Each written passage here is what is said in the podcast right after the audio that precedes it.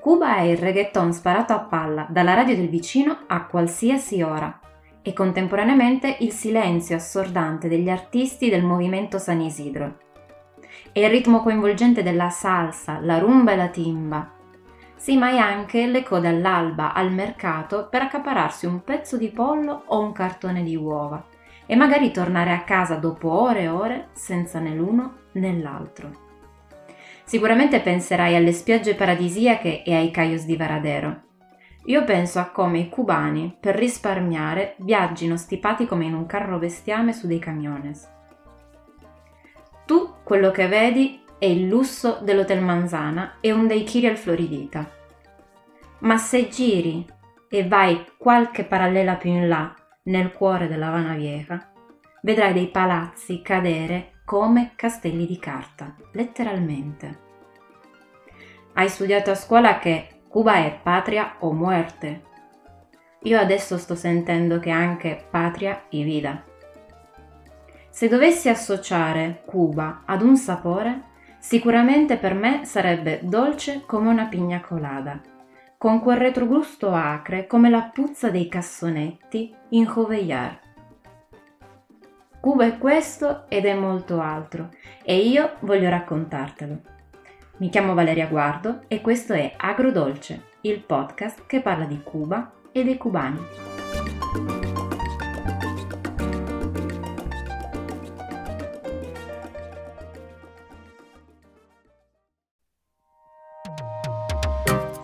c'è un termine per indicare quelle situazioni che si ripetono ciclicamente senza mai arrivare ad una soluzione definitiva. Anzi, ce ne sono due. Si parla di historia nunca acabar, cioè una storia infinita, o meglio ancora di novela, una soap opera. È il caso questo dei rapporti conflittuali tra l'economia cubana e il dollaro americano. Una specie di relazione complicata che, a detta di alcuni, avrebbe avuto inizio addirittura nei primissimi anni 40 del secolo scorso, quando un giovanissimo e intraprendente Fidel Alejandro Castro Ruz, il cosiddetto leader massimo, proprio lui, scrive in un inglese degno di nota, devo dire, una lettera all'allora presidente degli Stati Uniti d'America, Franklin Delano Roosevelt. In questa lettera, resa nota solo dopo la morte del comandante in jefe nel 2016, questi si rivolge al 32 presidente americano con toni molto confidenziali, facendo trasparire la propria ammirazione per l'interlocutore e avanzando una richiesta insolita. Chiede infatti a Roosevelt che nella lettera di risposta alla sua lui alleghi un biglietto da 10 dollari, perché, ammette, sull'isola non se ne vedono e lui vorrebbe toccarli con mano. Come sia finita questa vicenda non si sa con precisione, ma pare che la mancata risposta del presidente in carica abbia non poco indispettito il futuro comandante dell'esercito rivoluzionario cubano e di conseguenza innescato la miccia del risentimento di questi per la potenza economica americana e poi conseguentemente anche per la sua moneta. Quanto di effettivamente vero ci sia in tutto ciò non è dato saperlo. Quello che vi posso dire però è che effettivamente, dopo la rivoluzione castrista, quella del dollaro è davvero diventata una soap opera.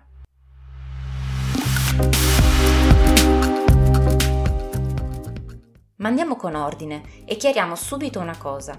Il dollaro non è e non è mai stata la moneta ufficiale a Cuba. Lo è invece il peso cubano, internazionalmente conosciuto come CUP, o CUP in italiano, o ancora moneda nazionale in territorio cubano. La sua prima emissione risale al 1857, quando viene emessa nell'unico formato di banconota fino al 1915. Da allora vengono coniate le prime monete. Quando Fidel prende le redini del paese, un peso vale esattamente un dollaro. Con le sospensioni delle esportazioni di zucchero agli Stati Uniti, di cui tra l'altro vi ho accennato nell'episodio numero 2 di questo podcast, il SEUPE comincia a perdere valore e collassa a 125 pesos per un dollaro con il crollo dell'Unione Sovietica nel 91, che nel frattempo è diventato il maggior partner commerciale dell'isola. Tra alti e bassi, negli ultimi anni, la moneta ha visto risalire, anche se solo parzialmente, il suo valore. Dal 1993 al 2004 a Cuba circolano due valute, il peso cubano e il dollaro americano. Il primo viene impiegato dalla popolazione e dai turisti per beni di prima necessità e scarso valore, mentre il secondo esclusivamente per beni di lusso.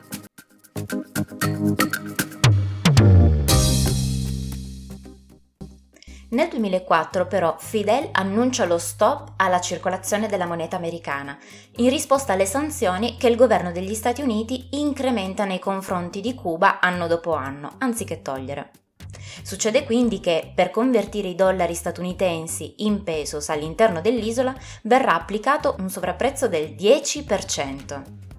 Questo espediente ha consentito al governo socialista di guadagnare valuta forte, indispensabile per gli scambi commerciali esteri. Meno contenti saranno stati i turisti americani. Dal 2005 viene inoltre introdotto il peso convertibile, o SEUSE, che circolerà insieme al SEUP fino a gennaio di quest'anno. Se siete già stati a Cuba, infatti, vi sarete resi conto che i soli posti dove potevate soggiornare erano, oltre agli hotel, quelle casas particulares contrassegnate con un simbolo blu. Quel simbolo indicava che per una camera il prezzo da pagare era in divisa, cioè nella valuta convertibile, il SEUSE. Ma perché parlo al passato? Beh, perché dal primo gennaio di quest'anno le cose sono di nuovo cambiate. Tolto dalla circolazione il SEUSE, viene di nuovo impiegato il dollaro. Solo che a differenza di una ventina di anni fa, questo non serve solo a pagare i beni costosi, ma anzi è impiegato come valuta per gran parte dei beni di consumo, soprattutto alimentari. Il problema è che, non essendoci turisti sull'isola dallo scoppio della pandemia, quindi da febbraio 2020, è difficilissimo, se non quasi impossibile, per il cubano medio procurarselo. Leggevo qualche settimana fa sul quotidiano online ADN Cuba che il ministro dell'economia cubano Gil Fernandez cercava di chiarire questa nuova situazione in un'intervista. Il funzionario sosteneva come questa fosse una manovra sofferta, sì, ma necessaria a garantire un minimo di sostentamento all'intero popolo, dopo più di un anno di isolamento dovuto al Covid. In particolare si riferisce ad investimenti importanti nella produzione interna di cemento e acciaio, di alimenti e di prodotti biologici. Non solo, questo sforzo richiesto all'economia del paese risponderebbe all'esigenza sacrosanta di acquistare medicinali, altri alimenti e prodotti basici da fuori i confini nazionali. Scambi che altrimenti sarebbero impossibili. Il tutto senza ovviamente inginocchiarsi all'applicazione del titolo terzo della legge Hands-Button, che blocca le attività finanziarie delle banche dell'isola e costituisce anche una misura per impedire l'ingresso di combustibile che, tra parentesi, non serve solo alle auto, ma soprattutto per generare energia elettrica. E blocca anche i turisti provenienti dall'estero, soprattutto quelli americani. Un altro problema però è che finora non vi è stata una campagna comunicativa trasparente da parte delle istituzioni.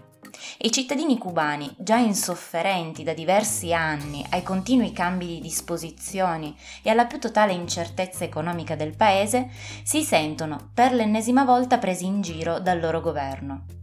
Risultato? Si è venuto a creare una sorta di mercato nero del dollaro e molte persone disperate perché disoccupate ormai da tempo si sono ritrovate dalla parte dei fuorilegge, con tutto ciò che ne consegue. Ma non è finita qui, miei cari e mie care, perché nuove disposizioni monetarie sono già state tirate fuori dal cilindro. Dal 21 giugno 2021 si arresta infatti nuovamente la circolazione del dollaro sul suolo cubano. Ebbene sì, questa volta il ritorno di fiamma è durato meno del previsto. Ma cosa succede concretamente, ironia a parte? Succede che la BCC, cioè la Banca Centrale di Cuba, dal 21 giugno di quest'anno non accetterà più depositi di dollari statunitensi in contanti. E i turisti stranieri, qualsiasi sia la loro provenienza, dovranno entrare con in tasca una valuta diversa dai bigliettoni verdi, possibilmente euro, che nel frattempo è diventata la moneta liberamente convertibile, quella di maggior uso dopo il SEUP. La banca centrale tiene però a specificare due cose a riguardo. La prima è che la misura si applica solo al dollaro in cash e non ai conti esistenti in quella valuta. Quindi, in teoria, i pochi capitali stranieri esistenti sull'isola dovrebbero essere salvi. La seconda è che si tratta dell'ennesima corsa ai ripari per tutelare l'economia del paese dagli effetti del bloqueo imposto dagli Stati Uniti ormai più di 60 anni fa e che invece di essere tolto o sospeso inasprisce le proprie misure. Da più di un anno Cuba non riesce a depositare nelle banche internazionali le somme in dollari faticosamente raccolte sull'isola a causa proprio dell'embargo economico. Non è questa la sola misura insensata che il governo a stelle strisce applica nei confronti della Repubblica Socialista. Se leggete i miei articoli sull'America Latina per il magazine online digito.it, vi ricorderete del pezzo sul blocco commerciale che scrissi l'anno scorso e se non lo avete letto vi lascio il link in bio. In questo articolo denunciavo un fatto singolare, del quale troverete testimonianza su internet in vari forum di alcune banche che sono attive anche sul nostro territorio, che io però in questa sede non posso citare. In sostanza, tra le decisioni del Dipartimento del Tesoro della potenza economica figurano limitazioni importanti nell'invio di somme di denaro, donazioni e transazioni, che essendo mediate da istituti americani, ma che attenzione non hanno né origine né come destinazione ultima gli States e dove peraltro né il mittente né il destinatario appartengono a tale giurisdizione, dicevo, Tali transazioni, qualora riportino nella causale il nome dello Stato cubano o elementi ad esso riconducibili, vengono negate e l'importo stornato dal conto del mittente, o almeno così riportano le fonti.